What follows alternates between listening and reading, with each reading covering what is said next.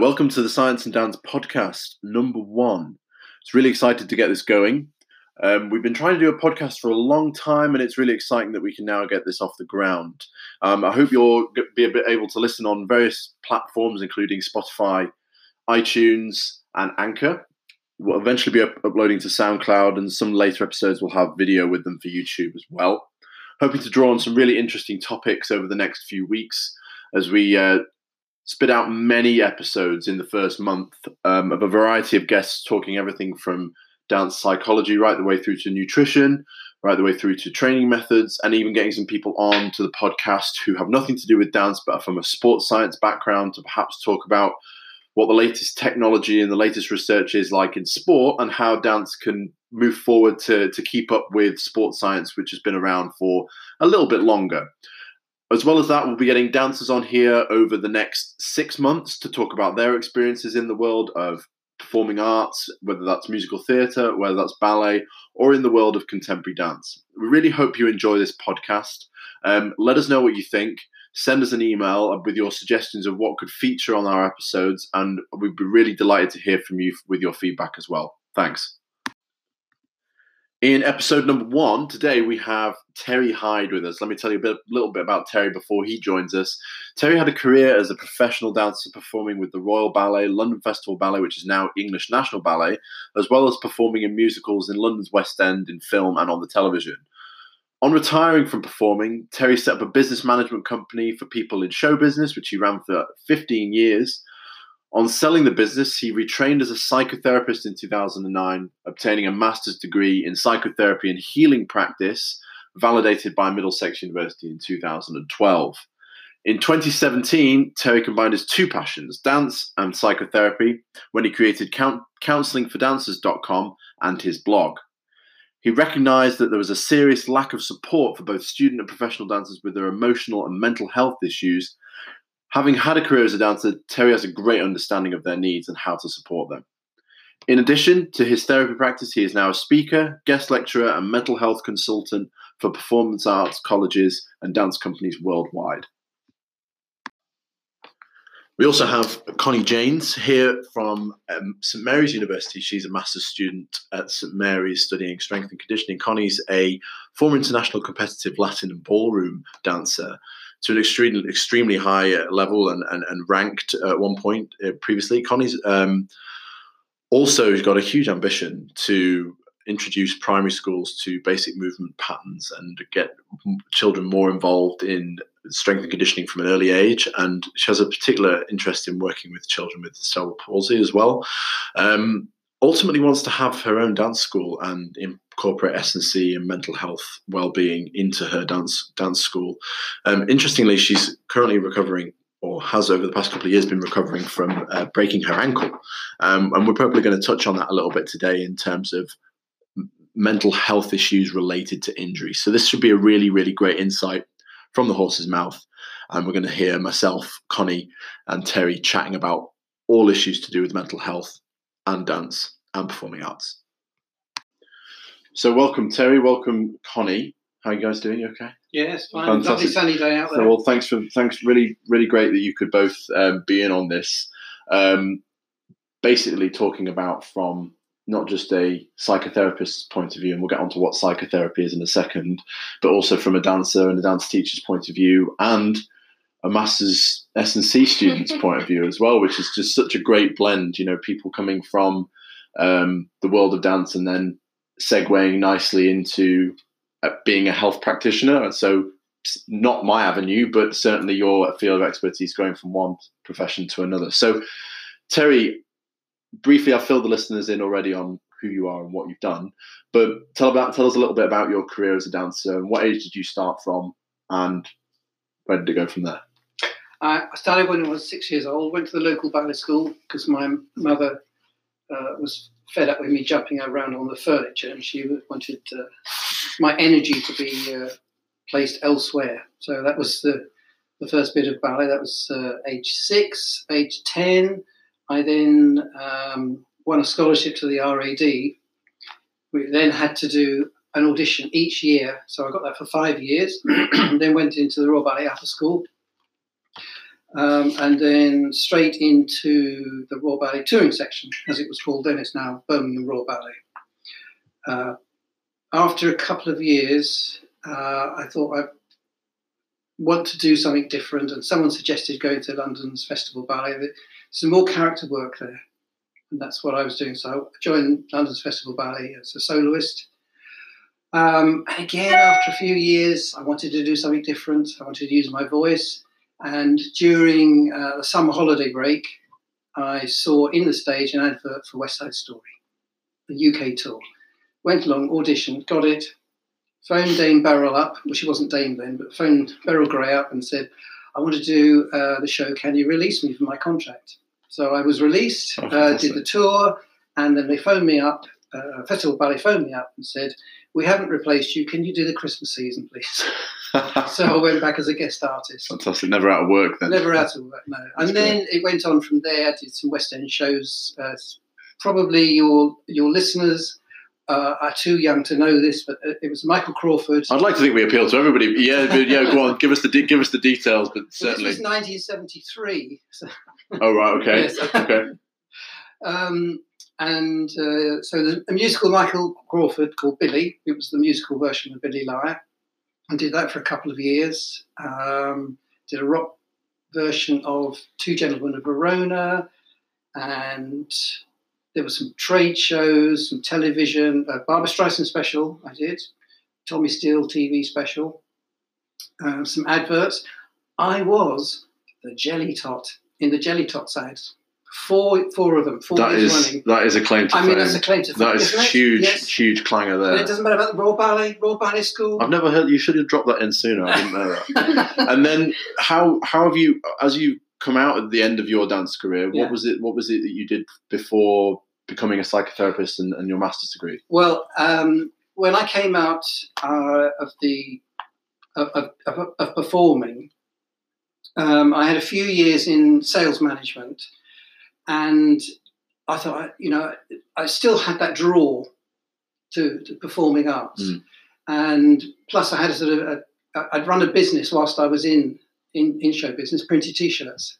I was, I was doing that. Which is really interesting, actually, because many dancers still have to have a kind of a backstage wage Mm. even now. Yeah. Um, I think that's really, really interesting. The, Mm. A number of clients of mine have said, you know, well, I do a little bit of something else on the side, whether that's an online business, doing some ballet lessons online, or whether Mm. that's a blog or or selling something. That's, I mean, you were doing that, Yeah. so I started that in 1973. right? there's nobody doing printed t-shirts then. And so I was importing my own shirts from Portugal, had my own print works, set it all up. So started off with the Billy t-shirts, and then other West End shows contacted me uh, to do that, and then advertising agents, and it sort of built up and built up and built up. So I So the reason people are flogging me t-shirts after shows is Yeah. because of you, it was because of me. I'm sorry about that. It was a company called Show Shirts. right? That's not easy to shave, is it? No, no, not at all. And th- and then in was it 2009 you started your ma- master's degree? I was it- did, but you skipped I was- 15 years. Oh, I'm sorry. Keep Yes. going. Keep going. So the business acumen side of things, I've got a good, great audience here. I know. the business acumen uh, was was I put into um, a business management organisation that I set up. So I was running it by myself, doing the bookkeeping for the, for the clients, etc. And this was based for people in show business. So there was the jobbing dancer, the jobbing actor, etc., etc. But there was the high profile people Wow. as well that I was doing the full business management for. So you've come in. Just sorry to cut you off there, but you've come into contact with many, many different people Oh yeah. prior to your current vocation, Yes. and seen what it's like to not only be a dancer, Mhm. but also managing the or performing artist, but also managing the surrounding efforts and the admin, etc. That's being, right. So it's it's really the whole life of you've been on that, That's right. on all sides. Yeah, so I've been I've been connected to show business for over fifty years now, in one way or another, and so I would look after them. And this is where there isn't a big leap from dance to psychotherapy. This is where, in meetings, they would offload. They would talk about their issues and things like that. So when I sold the business fifteen years later, I thought, I, you know, I really want to learn more about this, and that's when I studied and trained to be a psychotherapist. Fantastic. Well, that, that, that, that's such an amazing story. I mean, uh, and it's a great introduction to our first episode. Mm. I think all of our listeners and potential listeners will, will find that particularly engaging and enthralling as to how the the full spectrum of being a dancer, not just yes being ballet trained, but diversifying into show business in many different ways and and and forming yourself a career after dance because that's totally important too. But this is where the ballet training from six years old comes in because you have a work ethic, you have a drive, um, the transferable um, traits or whatever you want to call it, the abilities that, that we have Mm. can be transferred into any other career. And this is when I'm mentoring or, or giving advice to Dancers are the incredibly dancers- employable. Yeah, they really are. Mm. And, and, and employers are amazed at how hard they work, how quickly they pick things up. That's it. The other thing. They- You know, when you when you're doing so the telly tellies that I did, we had to we had to pick things up. So we had like two or three routines. We had to learn the harmonies all in one week, and then we'd record it at the end of the week. It's amazing. Mm. Thank you so much for that brief story. I guess. Brief? I mean, it was, no, it's great. I think that's fantastic. And then obviously we've got Connie here as well, and um, Connie and I have only met very very recently, but have a um, share a big interest in common in terms of strength and conditioning. But Connie, could you briefly tell us what wait, wait, wait, wait, what your path in dance has been, how you've come to this point now, and tell us a little bit more about um, your, your ambitions for the future. Yeah, cool. So um, I started dancing ballroom and Latin when I was four years old. Um, it, I started competing at five, and then Mum was travelling around the country with me competing. We ended up in Blackpool from the age of nine every year, um, and we were doing like formation teams. So that's part of a, a group of dancers, and we'll go out and we'll create formations. Um, and we were we were doing that ranked every year, top top six every year um, up until I was 12. That was in the closed circuit. I then went onto the open circuit, which is sort of internationally and nationally trained dancers, um, and have been having lessons with various people up and down the country. I got an injury two years ago, two and a half years ago, where I broke my ankle and have had to stop dancing for the past two years and yeah, I'm going back to competing very, very soon. But the reason that I came into strength and conditioning was because when I broke my leg, I wanted to be able to help dancers that have been in my situation, so injured, get back onto the dance dance circuit and competing or performing again. And I guess that I guess that links nicely to my silver bullet, which is my my overall ambition is to kind of mitigate the risk of dancers getting injured in the first place, Yeah. and that links to where Terry comes in with his psychotherapy and managing the pre post injury um, paradigm and continuum, if you like. And also, I think we're going to touch on some personal experience for you and maybe some interesting uh, links between you were a dancer of such high caliber to hurting yourself when you know in, in that situation and then diversifying naturally because you don't want people to Yeah. but you're you're still you're still dancing and you hope you're still gonna yeah. you're still gonna compete as well so you know we you are in the kind of works in the studio at the moment, trying to get back all of our routines back and our technique back and everything. so you get get back on the you're gonna keep going. That, that's really really great. And um so uh, but we really appreciate you jumping on board with us today as well. It's it's great. And um obviously Thanks our, no, it's okay. Obviously obviously our headline act is terry but um it is our first episode. But terry i've got some really uh, questions for you that haven't just come from me but also from uh, members of staff who i work with who would like who've got some questions further down the line as well and i know we've got some pretty poignant topics to talk about kind of in the next 50 minutes um but recently you've done some work with biscuit ballerina and obviously people that I work with love Biscuit Ballerina for a multitude of reasons. A, because she's super funny. Mm. B, because I think she has a voice that is unique in the world. She's heavily supported on Instagram, and Instagram for me is a uh, factor in people's well-being. Uh, whether we like it or not, social media is part of our lives, and when it's not going anywhere quickly, so unless you want to reject it completely, you may as well get on board with it. And I certainly use it for uh, marketing materials and putting in for good, try to put good information out there. But Biscuit Ballerina really is trying to wholly make people more comfortable with themselves as as dancers. If, if I'm not misunderstanding, tell us a little bit about what your experience and what you talked about with with with her and um, her work. Okay, Shelby Williams is her name. Um, Shelby and I uh, conversed over how we can work together, how we can collaborate to bring across what she wanted. So she, I think she's got 14,000 or something like that, or oh, even more now. She's got 120,000 120, followers on Instagram now. Yeah, it's huge. Yes. Compared to my 50, no, 2,000, I think, just yeah. under. Um, she, uh, she's an American dancer that works in I think it's Antwerp. I can't remember, but it's somewhere like that. Uh, Brussels, I think it's Brussels. Um, and what she is trying to do is to bring humour into dance. So don't take yourself so seriously. And then, then we got on to talking about the mental health aspect. And she said, okay, well, let's, can you write me some articles? I did that, and they had a good response. So what she did, um, where are we now? April. Mm. What she did, I think, in January was to put out, um, "What do you want to ask Terry?" So she had an incredible response from that. From that, she p- pulled 10 questions out because a lot of them were sort of very similar 10 questions. And I've been doing two articles a month, and she's been then doing articles for my blog. Fantastic. As well and the response for that is good. You know, the, the, the, comments, we need this, great to hear about it, you know, that sort of thing. Yeah, no, a voice for people wanting to talk about mental mm, health is, yes. is essentially the same reason that you're here today. You know, the science and dance has got a reputation for being about strength and conditioning, but on a day-to-day basis, people that work with science and dance or for science and dance manage the well-being of people, and we talk about many of the psychosocial issues that can occur for a dancer, and often they feed into the physical.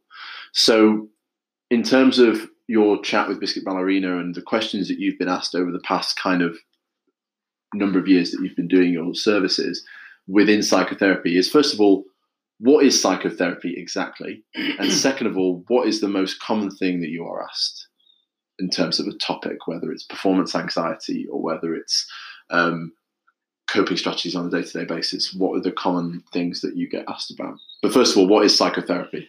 Um, psychotherapy is looking at the way people react to either themselves or their life around them, their situation. But it's looking at the unconscious. So we, we act as adults, as if you're an adult, uh, but we react as children because it's whatever has been recorded in the unconscious right the way through, even in utero, because it's dependent when the mother is expecting what's happening to her then. It goes, gets transferred through to um, the baby. Um, so dependent on their environment when they're growing up, how they're treated, how they're dealt with, whether they're supported, loved, whether they're abused, um, how they react to teachers, etc. That all of that is built in to the into the unconscious, and um, I deal with dreams as well as, as part of uh, the, the, therapy sessions. So when I get the, the patient or client to um, write down it, the dreams, bring it to therapy. Um, counseling is slightly different. It's not as deep so it's looking at the symptoms that are coming along and just looking sort of un- underneath and not going too deep. So you might only get sort of six sessions or 10 sessions, but psychotherapy, it takes a bit longer. But you're actually getting rid of and dealing with um, the past underlying the underlying factors okay that's so right. so that's triggering off so you would describe things like cognitive behavioral therapy to be symptom management that's right um, yes. and then psychotherapy to be more let's go to the root of, of yes. what's going on here that's okay right, so yes. i think that's really important for, for our listeners is is understanding what health practitioner can do what for them and, and we have the a similar but not in the same um, topic within sports science, I guess. We have physiotherapists that are brilliant at the diagnosis and acute management of injury or pain. And then we have sports rehabilitators that might start that pathway towards exercise and, and beyond. And then we have strength and conditioning coaches that work to return to sport or return to dance or invariably coach people whilst they're mm. fighting fit. So there is certainly um, important to know definitions, and it's certainly important to know what service might be appropriate at what time. Could I also add, because we were talking before about Yeah. psychologists. Yes. So there are performance psychologists and sports psychologists that are usually in this, this type of environment. They don't deal with mental health.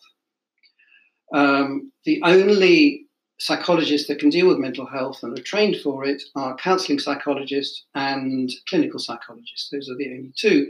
And clinical psychologists invariably will use um, CBT, the same as psychiatrists. They will invariably use CBT. They don't do the same necessarily as I do. Okay. Okay. So, so that's that's it. I, I like the fact that we've got some definitions in there. Connie, did you know? Did you? I mean, I before yet before Terry's conversation with me earlier, I didn't fully understand No. the differences. So, you know, again, I, I don't think from a dancer's point of view, I don't think that many dancers would necessarily definitely off the bat know the difference. So that's really important. Thanks, Terry. And then my other question is kind of a little bit less deep, but like, but is kind of what what's the most common thing you get asked about? What's the most common topic that comes up for you, Um, or, or do you see the most? anxiety and then depression. Um, although bereavement has a, a class of its own, it, it sort of rolls into depression and anxiety as well. Um, because I think when, from your point of view, when you talk about injuries, Hmm. there's what's happened to the mental health of the individual before they had the injury. Was an injury from an accident, or was an injury from their mental state that didn't cause them balance? Uh, I don't mean balance as in on point, but you know, Lifestyle physical, the whole the whole balance Yeah. of- of everything. I think that's an interesting um, point of study. I mean, I'm not familiar with that, so to speak, necessarily, but it's certainly a train of thought that I've had. Um, We're going to do some research on that. Um, Edinburgh University uh, and I are sort of getting together to start the research. That's about three Fantastic. three years of That'll be amazing. That'll be so interesting. But I think we have, and certainly in sport and in certain S and C, cognitive distraction Mhm. would lead towards something like an ankle sprain. You know, if Mm. you're if you're cognitively fatigued or if you are neuromuscularly fatigued, that might is often a risk factor and a red flag or a Mm. precursor to acute injury. Certainly, um, well, cognitive distraction is the same as the mental health. Ex- ex- exactly. You know, we're, t- we're talking about the same thing in, in a different, slightly different language, Yeah, and I think yeah. that's important for people to Mm. um, try and draw lines between what I'm saying as, as a Mm. sports practitioner, and what you would say as a, as a um, psychological practitioner, and then on top of that, when we look at um, how people react to an injury, could that be set or steeped heavily on what's happened in the past? So, if somebody was to overcome and, and accept an injury and get Mm. over it very, very quickly, or certainly come to terms with it quickly, could that be based upon previous characteristics as well? Do you think? Is In a that- word, yes. Right. So if you if you look at extremes, if there's two people that see a road accident, uh, an horrific road accident, two, and they're watching exactly the same thing, one uh, could possibly get PTSD, and the other one would go through a process quite easily of of shock, and then deal with all of that, and say in, in a month or so's time it would be okay. But the other person, because of the way of their environment in which they grew up, there um, there would be like a, a gate in in the brain that stops anything going through to deal with it, and the PTSD is is uh, the memory flashing through the gate because the the mind is stopping the hurt, the upset from from coming through and being worked through. I mean, I think that's a really good analogy, really good metaphor, like imagery there for Mm. people to see. Is almost like this whole process of coming to terms with something has to happen. Um, the sweat, the sweep it under the carpet Yes. kind of uh, metaphor Yeah. doesn't really work in your experience. Just putting things to the No, because it. Um, I use I use a pressure cooker as as the analogy there. so the as you're growing up, you know, if if your parents or your carers or grandparents, etc., say uh, we don't talk, don't talk about that. No, we don't talk about that. Um, pull your socks up, get on with it. Uh, etc. So that gets pushed and pushed and pushed, and it building up inside there. So if you think about somebody that suddenly has this explosive anger that they're normally quiet, they're normally quiet, suddenly that's built up inside them all that time. This explosive anger. So the the pressure cooker pops at the top. Um, and that's it over and done with, but then it carries on building because they don't talk about it. If you're not brought up to share things um, while, while, while you're growing up and you're not supported in a loving way, then it will build up. Hmm. And these are um, and these are drastically different in terms of uh, the scenarios for dancers in particular. Hmm. Um, I often talk to dancers that I work with about how we can quantify success and how we understand whether or not something's gone well. So, for example, in dance sport, Connie, you know if you've done well because you would what would happen? You you'd be you scored, aren't you? Essentially, You kind of are. I mean, you, go through rounds and then you get placed one to six, so you know you've done well if you get through to your final and you get placed one to six. okay. Um, the difficulty is, is you don't get any feedback. So you, if you didn't do well, you don't know why you didn't do well. So it could be anything to do with technique, or the judge just didn't like like you, or you didn't perform well. Oh, it's very subject, it's- subjective, it's isn't very it? Very subjective, yeah. So you don't really know what. And then in and then in ballet we have this whole well, it's it's an art form, Hmm. completely subjective. Again, somebody could just not like the style of dance, and but then also how a dancer feels like they've improved is a really really interesting topic for me. So, how many pirouettes have I done as a classic? How many fouettes can I do? How high do I think my legs going? How high is it compared to somebody else? And dancers are constantly trying to quantify The, how good they are compared to somebody else based upon these small insignificant numbers. But actually, there's a whole artistic performance that you might want to establish that has gone better. So if it's, for example, we've just done Romeo and Juliet, and it's a very emotional ballet.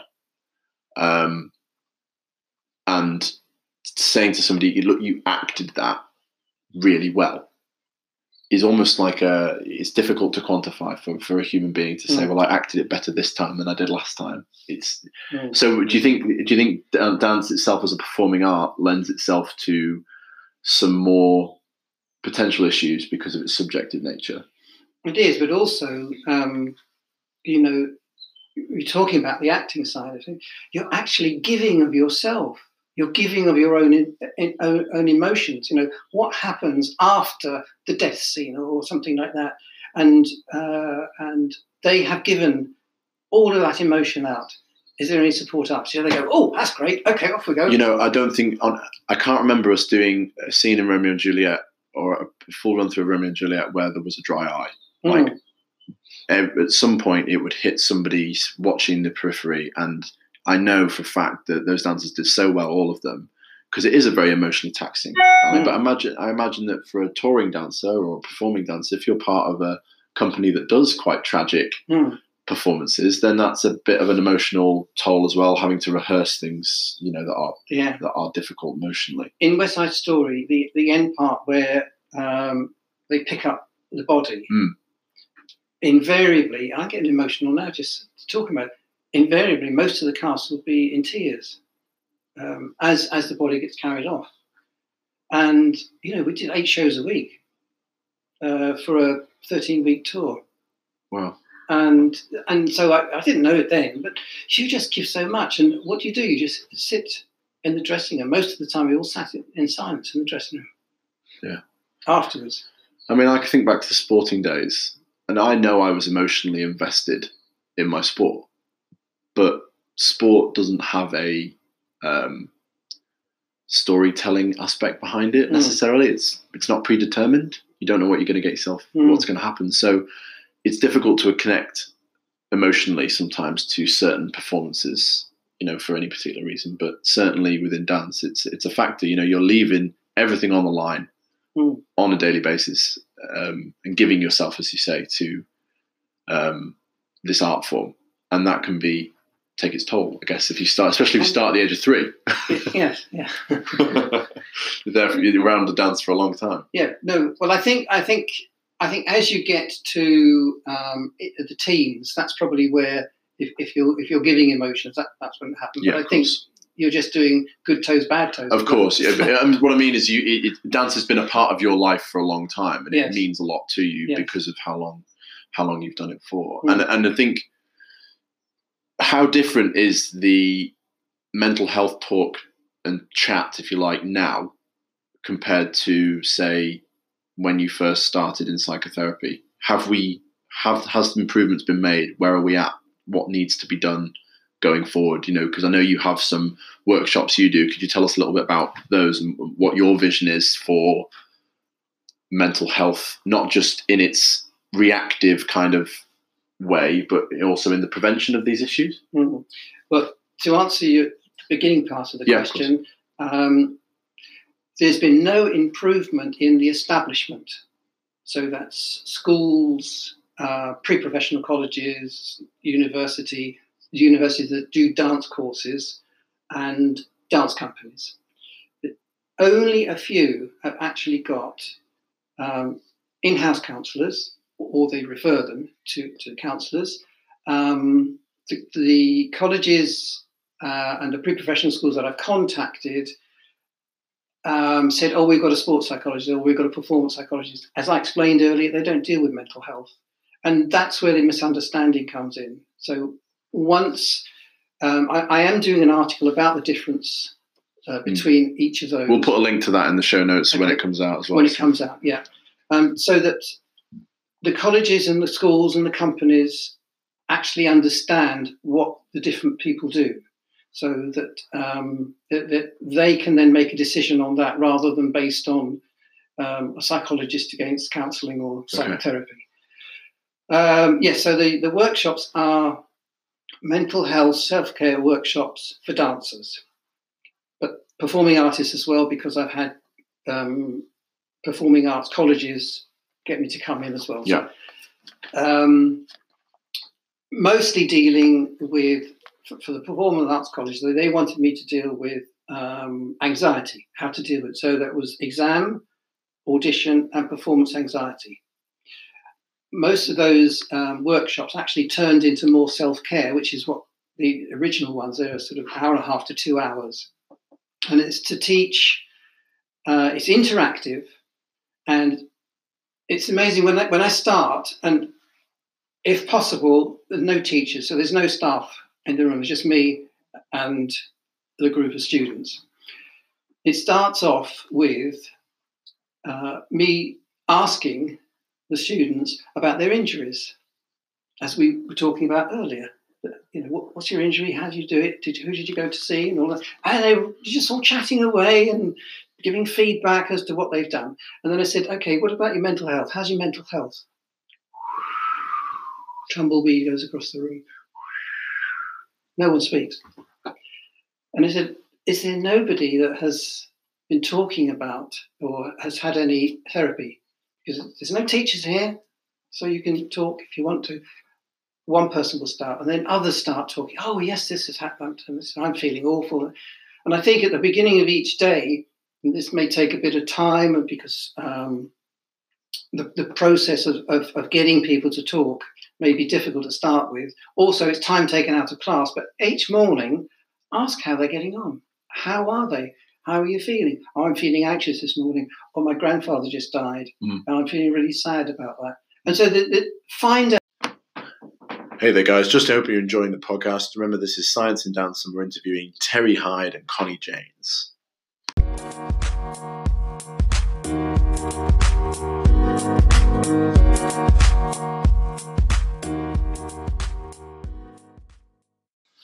Okay.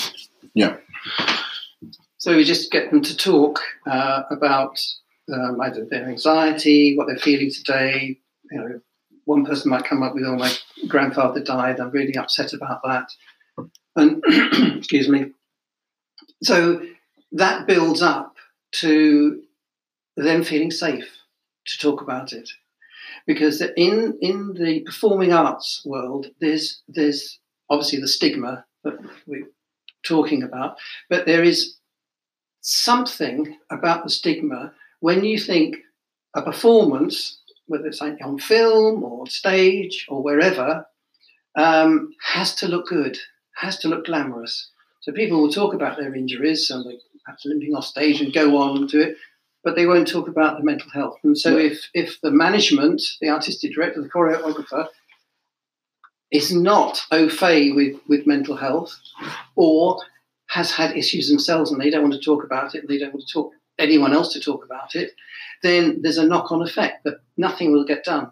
So they won't be supportive because they want their company or their school or their college to have nothing to do with mental health because of of the stigma. What will the audience think if they know that people have got anxiety or etc.?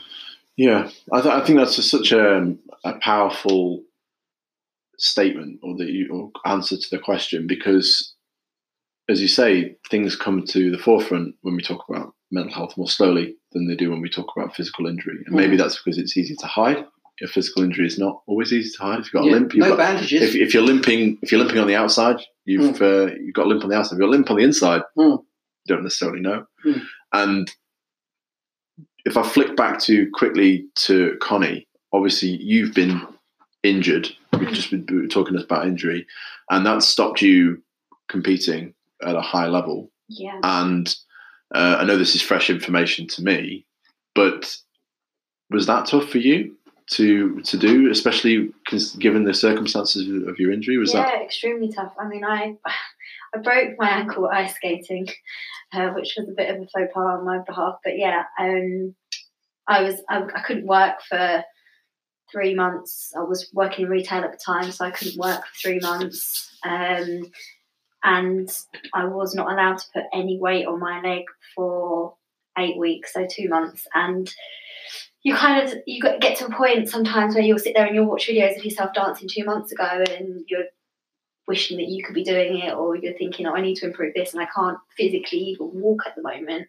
So yeah, it's tough. It's really tough, um, and because everyone, your friends, your family, their lives are kind of going on as normal, they kind of forget actually that your everyday is sitting in front of the telly doing nothing, or sitting there and reading the book that you finish in a day because you've got nine hours that you can't do anything but read the book. So yeah, it is tough. It's very tough. Yeah, Mm. with, with that type of injury, and, and had a lot of um, clients come to me with, with that. Um, you deal, you're dealing with loss, so Mm. it, there's a grieving process. Mm. Stages of grief have got to go through, and it, and and as you said earlier, it depends how you were brought up, whether what support you had, and what sort of programmed in, in into your head and into your life. And so the there's there's not just the loss. There's a loss of identity. Am I still a dancer? Will I have to change my identity to do something else if, if the injury it, it's not? Um, there's a loss of your friends. There's a loss of th- that sort of community. Uh, there are so many different losses uh, to deal with, and then there's the insecurity of um, going into something else. You're not going to be good enough. Uh, There's so many uh, entwined factors with it. Is that sort Yeah, of ringing a bell with you? Absolutely. I think another thing is your loss of independence. Like something that struck me is I couldn't get myself a glass of water without someone helping me because you get up crutches to the sink, get your glass of water, but you need both your hands to use your crutches. things that you would t- normally take do for granted? Yeah, you know. so how to take your glass of water back to the back So even even something that isn't dance related Yeah, having a massive impact, massive on, on how yeah. you feel. And then when you come out of cast, I mean, I, I broke it, so I was in cast, and when you come out of cast and go into a boot, you have to learn to walk again. So your ankle doesn't move the way that it did before, and you can't apply pressure the way that you could before.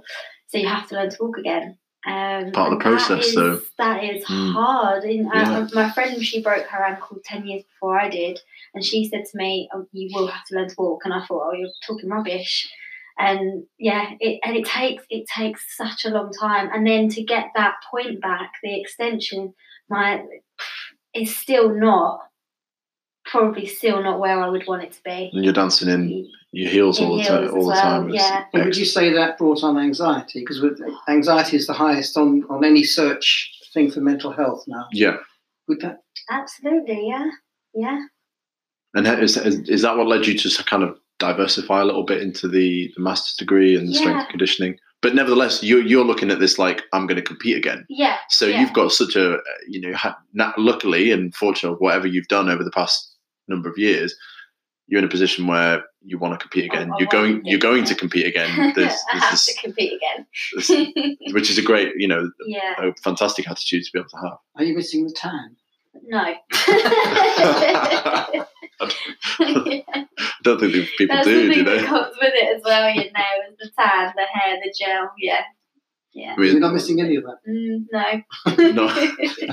yeah, So- the so- weeks of being orange or patches on your arms where it's coming off. Yeah, don't miss that. so so I mean, again, there's as you say, there's there's a grieving process to be had with these injuries. Um, often, one of our most common injuries, certainly in vocational dance, is stress-related injuries um, to do with a physical stress, a stress on a bone, um, stress fracture in the foot, stress fracture in the um, the shin, or somewhere lower limb. I mean, dare I say, we've seen not here, but in other areas, um, people have contacted me regarding stress fractures in the lower back. You know, really far up the chain as far as concerned. Often due to too much dancing, um, a repetitive injury. Um, a, that's why we call it a stress-related injury. But I, I don't necessarily. I've started to see over the last two years this stress-related injury isn't just necessarily stress on the bone. This is stress on the system Mm. um, of the body as a whole in terms of yes, you're doing repeated impacts and jumping day in day out um, without inadequate strength or inadequate neuromuscular function, but the neuromuscular function is quite easily, well, is completely determined by a cognitive function. So if the cognitive system is stressed, that is a, a risk factor Mm. for these stress related injuries where we're pushing our body beyond what it's capable of. Um, and we're seeing stress related injuries in very, very young dancers that do a specific genre over and over again. because they don't rest. And when when when there, when there is a rest day, don't do anything. Don't go off and cross train just because you're not doing ballet class. Don't do anything. Rest your mind as well. I suggest to clients, to or patients, depending where they're coming from, um, to do mindfulness meditation. And the I suggest um, Headspace, but that's that's quite costly actually. But you can find stuff on YouTube that's free. It's whatever whatever uh, the voice, whatever the voice is that's that, that's helpful for them. Do you have any experience with that, Connie? Mm. You do? Yeah, yeah, use Headspace. Yeah.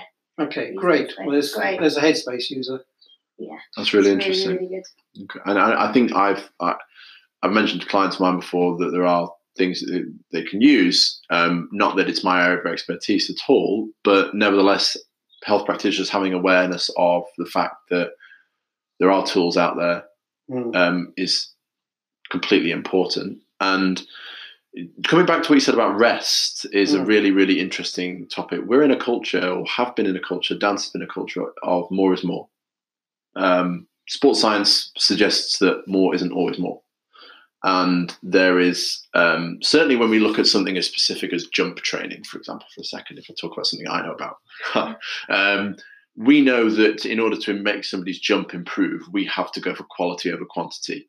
You cannot repeat jumps on the force plate and expect to jump higher every single effort. You, there has to be an element of adequate rest. We know within sprinting that you have to sprint above 95% of your max speed in order to improve sprinting. If you practice slower, your top speed's not going to improve.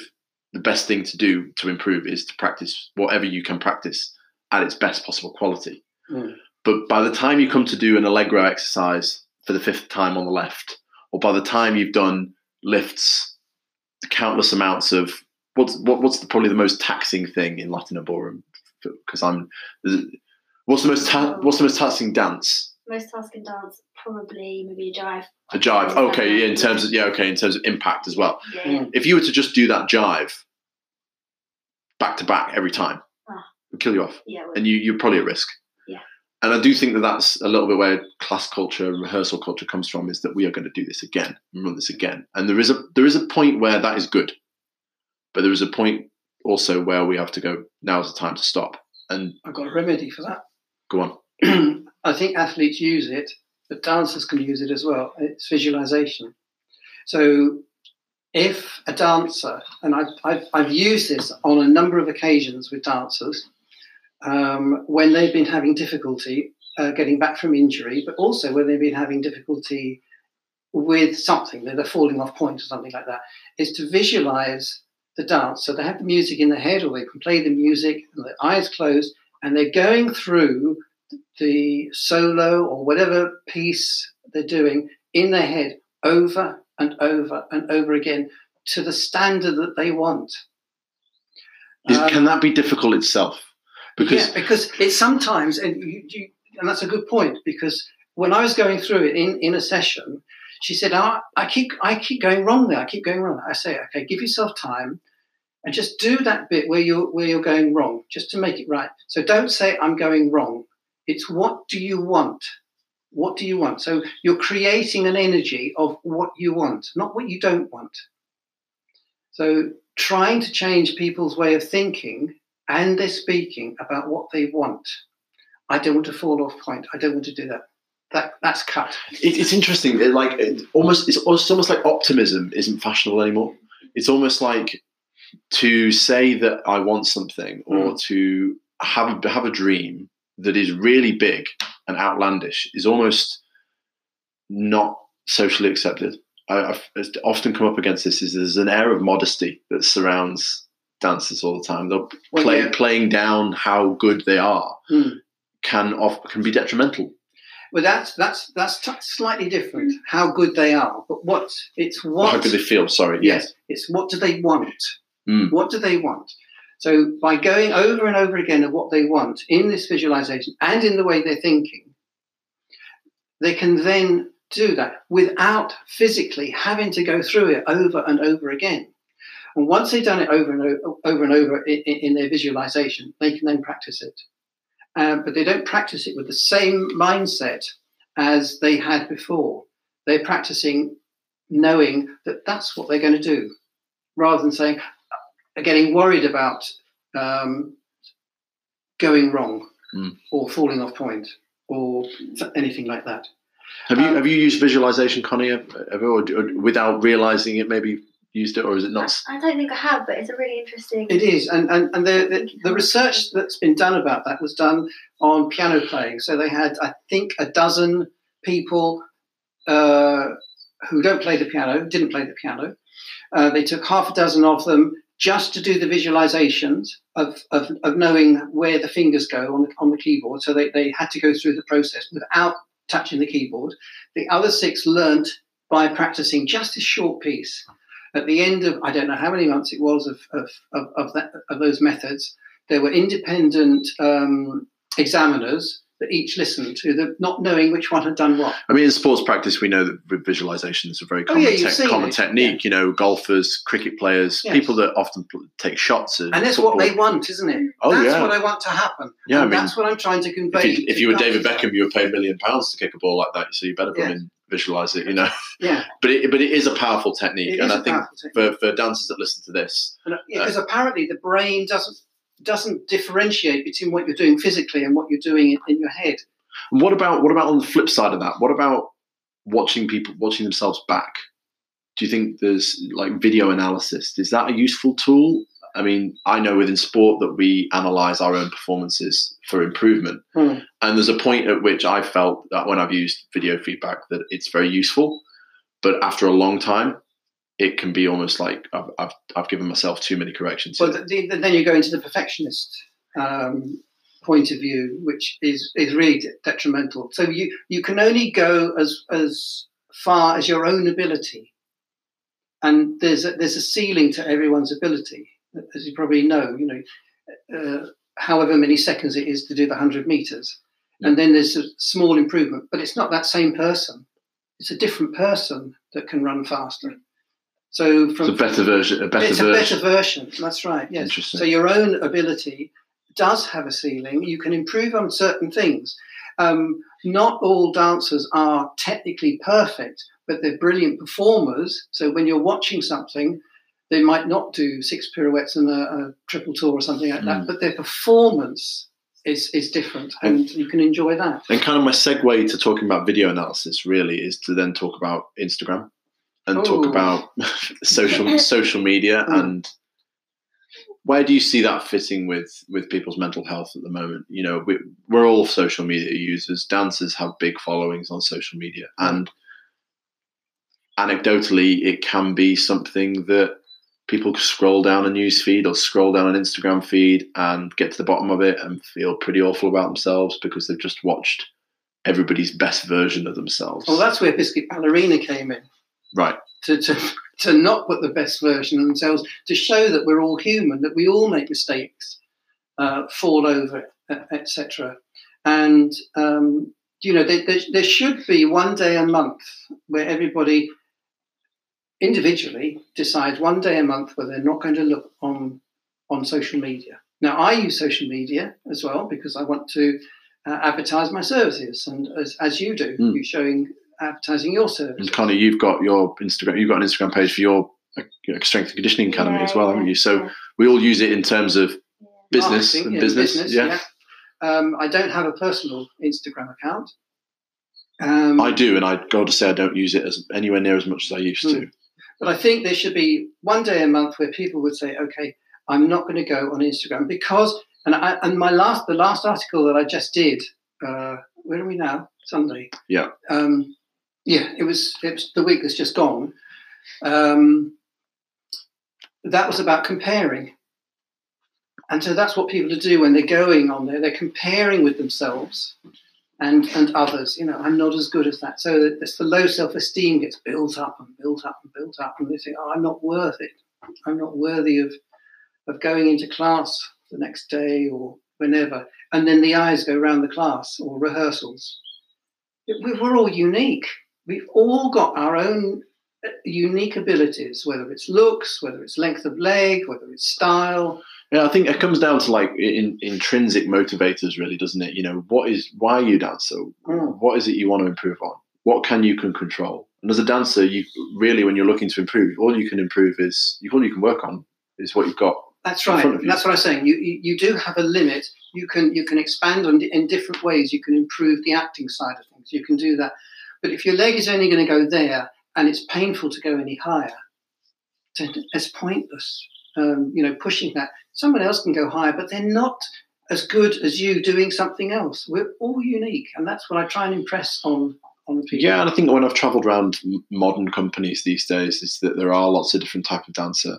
And certainly, I mean, my main experience is in ballet. There are lots of different types of dancer in this ballet company, ballet companies in Germany, who I've sat and watched class with. Not everybody has four pirouettes right and left. Not everybody has legs that go by their head on Mm. both sides all the time. Oh, well, that overstretching as well. That's another Oh, point. That, I mean, you could get me started on that. We'll be here for another day. But well, yeah, I'll just briefly say on. Yeah. that um, hyperextension, uh, hypermobility, I'm sorry, hypermobility has now been proved by, I think, three different researches that, that I've, uh, conferences I've been to, that um, can cause anxiety as well, because hypermobility is an, an instability, Yeah. because you, you're unstable and you can't control things. Oh, for So sure, for sure. I, I, I mean, I think about some of the dancers that I work with on a daily basis, and some of them are extremely mobile. They struggle with certain things like pirouettes and Mm. stability. On the flip side, I've got some dancers that really love jumping, and when it comes to doing an adage, they get terribly worried about doing that. And uh, Yeah, well, that's the same. It's it's unique, but you know, Yeah, of if, course, I if they do the, the, the you know the the Beighton test. yes, of course. Yeah. Okay. So, So, for people that don't know, the Beighton, Beighton score uh, is a various anatomical test that you can do to determine your extent of hypermobility. Go on. that's it. That was it. Okay, I was, I was going to, but but it's, it's true. I mean, uh, certain elements of like high Baton scores uh, are linked with like neuromuscular function and uh, the ability to coordinate certain movements, and often um, can be a, a risk for injury as well in, in our in our circumstances. And I think coming on to how people overcome. I mean, we've talked a lot about the issues surrounding mental health, and obviously you take yeah, you take a uh, a really um, proactive rather than reactive standpoint. We're going to talk about that just now. So proactive rather than reactive. What I mean by that is in the sense that you would love to. Uh, I'm para- kind of paraphrasing, I guess, what something you said or, or read is that you would love a situation where we could, instead of putting out fires in terms of mental health, is that we could help people accomplish good mental health without the some of the adversity that we see, such as anxiety and, and leading towards depression and things like that. We'd like to not even get to that point before we have to bring people back. We would like more dancers to be able to have services that are provided to them so that they could never be entangled in mental health issues. Mm. So you get some establishments that um, will will not have any form of um, mental health therapy on site. They will refer people to counsellors. Some establishments with enough money will actually pay for, say, six sessions for that. So they'll either they'll either have um, White Lodge has a counsellor, and I think they're allowed six sessions, something like that. So they're paying paying the counsellor on site um, and at the upper school as well at Covent Garden. So they've got therapists there in exactly the same way as they've got that incredible suite for physical therapy, um, and that that's the reactive. But the proactive is actually to get people to talk about their situations before it gets too bad. So I'm really work, glad. I'm really glad to say that you're going to be coming in to do a workshop for us. Like that is definitely something that's going to happen this this side of summer. Mm. Hopefully for us, um, all things being equal with your schedule as well. Mm.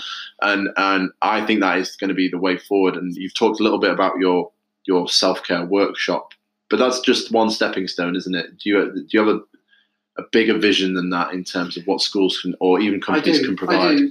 What that that is what is needed perhaps each term. So you've got three years here.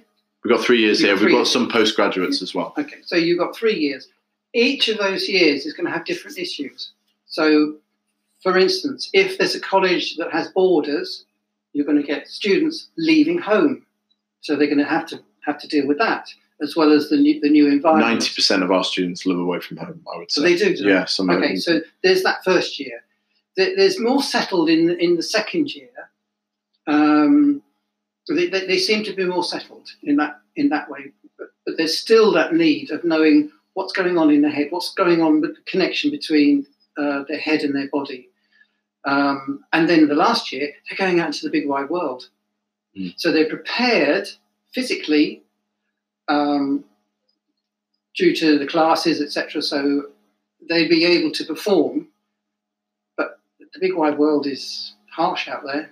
Are they mentally prepared for it and emotionally prepared, not just mentally? Do you have benchmarks whereby you know whether people are prepared? Yes, or... what, what, they say, how they say things, uh, okay. uh, how much are they covering up? Mm. So, um, patient just this week was telling me horrendous things, but with a big smile on her face.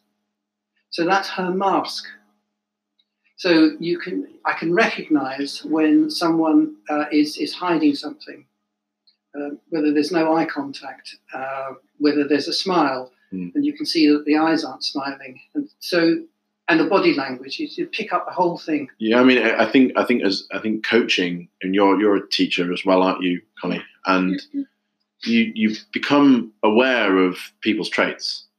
I mean, I get to know people that I work with extremely well. I'm pleased to say that most people are quite confident in the way they speak to me. Um, but also, everybody, you can expect everybody to hide something. And being prepared for auditioning, certainly, I, I, a lot of people I come into contact are dance students. So they are thinking about, am I ready for a job physically? Am I ready ready for this world of potential rejection before I get a job, because that's something that certainly people have to overcome. I'm, mm. I, am sure you've spoken with people like that before, mm. and for every yes, there's probably going to be 20 no's. It's it's all to do with the transition. I mean, this is a sort of a buzzword at the, at the moment, the transition. So you've got transition from home to the outside world, and then you've got uh, transition to, to a full time school or college, then the transition into the big wide world, and then uh, there's going to be an end of a career. So there's a transition, whether it's forced end or whether it's uh, I've had enough with this now. I'm going to go and do something else. Um, so we are constantly in, in, transition, and if that individual is not confident enough and ha- hasn't had a stable enough environment at home, they're not going to be able to deal with situations. So if you've got potentially, let's, I'm going to make up a scenario for the sake of it because I think I think it's a topic that comes up greatly with me. I mean, it's, different different in dance sport because you've said to me, Connie, that the competitive it's a competitive scene. It's privately funded. You're not necessarily going to make a career in performing arts out of dance sport unless you go into something that's very niche, like Strictly Come Dancing, or you get on telly for some reason. Um, so there's an, an inevitable segue out of dance sport, and is it, that can be different points for different people. Some people carry it on part time, I'm guessing, as a hobby or yeah. side to work. But is that is that a reality that you you dance sport faces and Latin ballroom faces? Uh, to a certain extent, yes. I mean, a lot of people, if they decide to continue their dancing, will go into teaching and they'll take the qualifications and go professional. And do you, do you place a lot of value on those those teaching qualifications? Uh, within certain circles. So the, there's the ISTD, and that's that's one circle, and then you've got the NATD, which is another circle. For, for dance sport, for dance sport, okay. yeah. But in te- um, teaching qualifications as a whole, is that a really good option? Do you think it is? It is a good option. Yeah. So yeah, I mean, once you've got your qualifications, you're you're recognised. Because your your ultimate goal is obviously to have a dance school. And, yes. and that's kind of your big big step, yeah. but and integrate strength and conditioning, and no doubt people make sure people's mental health is well looked yeah, after as yeah. well. Um, but diversifying away from what was previously your vocation into another one is yeah. You say vocation, but um, we both started early in life. It's our life. Yeah. Okay. And and that's that that's that's the difficulty. You know, when you when you trained as an engineer, but you're then you're going to become something different. That's not your life. Your life back there was something totally different. It was there was a school child, but from the early three, four, four, yeah, and so six for four you. and six for me. That's our life. I I lost my childhood. I'll, I'll, I'll tell you. Um, in part of my training to be a psychotherapist, I had to undergo four years of weekly therapy. Um, and that's really, you know, to clear ourselves out, to understand ourselves more, um, and it's helpful to know what it's like in the patient's chair as well. Of course, yes. Um, clinical psychologists don't need to do that. And I think counselling psychologists do one year, a counsellor only has to do one year, psychiatrists don't have to do therapy. So there's, there's, a, there's a total difference of, of empathy and understanding of going through that. And I've lost what I was going with. What did I say before? Well, I mean, we were, we were talking about it's your life and the fact That's right, it's a life. So, so we're not just changing a job; we are changing a whole life. Lifestyle. Yeah, that's really, really interesting topic, and obviously that's uh, important information not just for me to understand with my my clients, but also for everybody.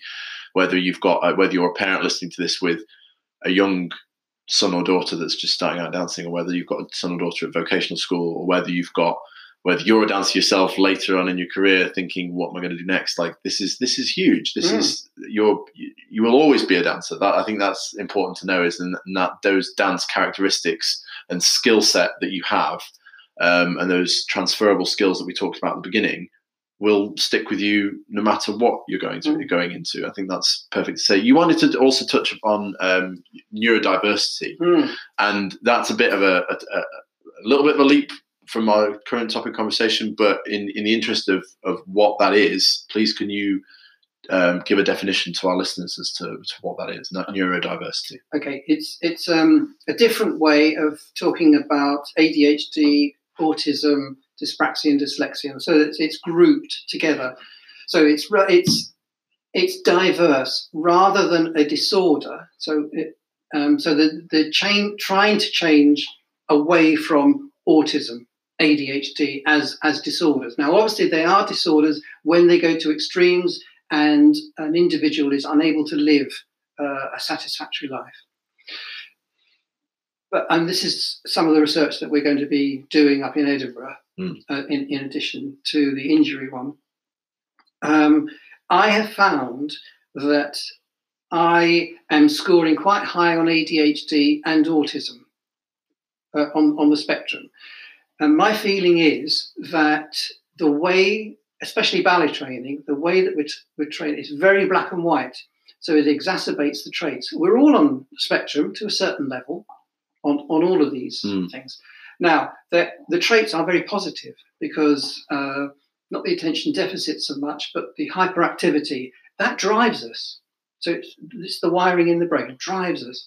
The black and white thinking is is helpful for ballet because if you're not right, you're wrong. But it's the constant um, being told that you're not wrong, and uh, there's a lot of control needed there uh, within that because you're being told you're wrong. I've got to get this right. I've got so pe- perfectionist comes in. Perfectionism comes in, and that's part of the. the Yeah, I think when you dance, we there's this element of dancing to music, and you've got to be on the beat, or you've got to be on the music, and that, Oh, yes. that that is quite black and white, isn't it? It in, is. in its own nature, whether Mm. you talk about it or not. Like Mm. if you're dan- you're either dancing on the music or you're dancing off the music, and that can itself for somebody with um, learning difficulties, dys, dys, um, dyspraxia, somebody with poor motor skills, natural as, as a as a result of their their genetics, can be terribly frustrating Mm. and uh, ultimately lead to some adverse mental health condition as well. Well, that's it? right, You know, yes. some serious frustration because of picking up choreography Yes. or and it and that's to talk about it lightly. Obviously, I know Mm. that, but I'm just trying to. I'm seeing clearly the segue of the natural progression between these categories of neurodiversity and mental health as well. That's right. Yeah, because if you know, having what one of the things is perfectionism. So if you're not doing what you want to do, then the anxiety comes in, or, or as it builds up, then depression comes in because you're not where you where you want to be. Um, OCD comes into that as well. So you were mentioning uh, about genes. So genes is part of it. Uh, the environment in which you grew up, um, not only that, but you know what you're eating, what you're breathing in, etc. Plus that early childhood of ballet. Mm. I think uh, um, it may not affect so much um, contemporary dance, etc. If if a person starts in their teens, Mm.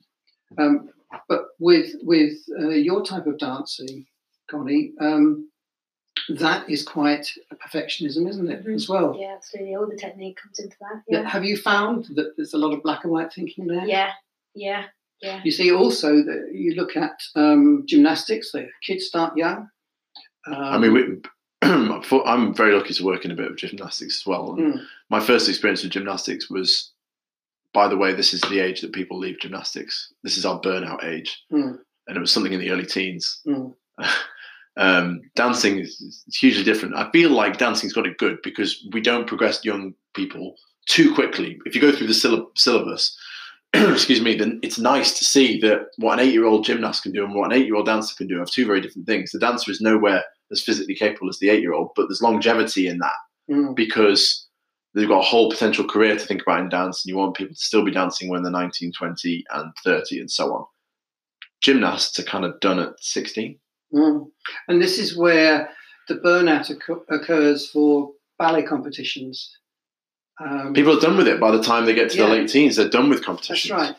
And and I ne- I never did a competition. And you had a wonderful career. Uh, yeah. I mean, not that I'm, I'm an example, but um, I think it's come across from America, these competitions. Um, and, and that's, you know, you have to have a result.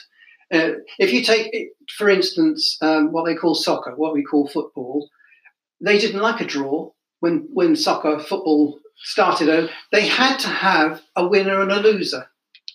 And, and that's the sort of thing in, in the competitions. There's a winner and a loser in, in the competition. in a subjective discipline Yeah. where Where you get scored rather than what's the performance like. And, and then doing those competitions, they're tricks.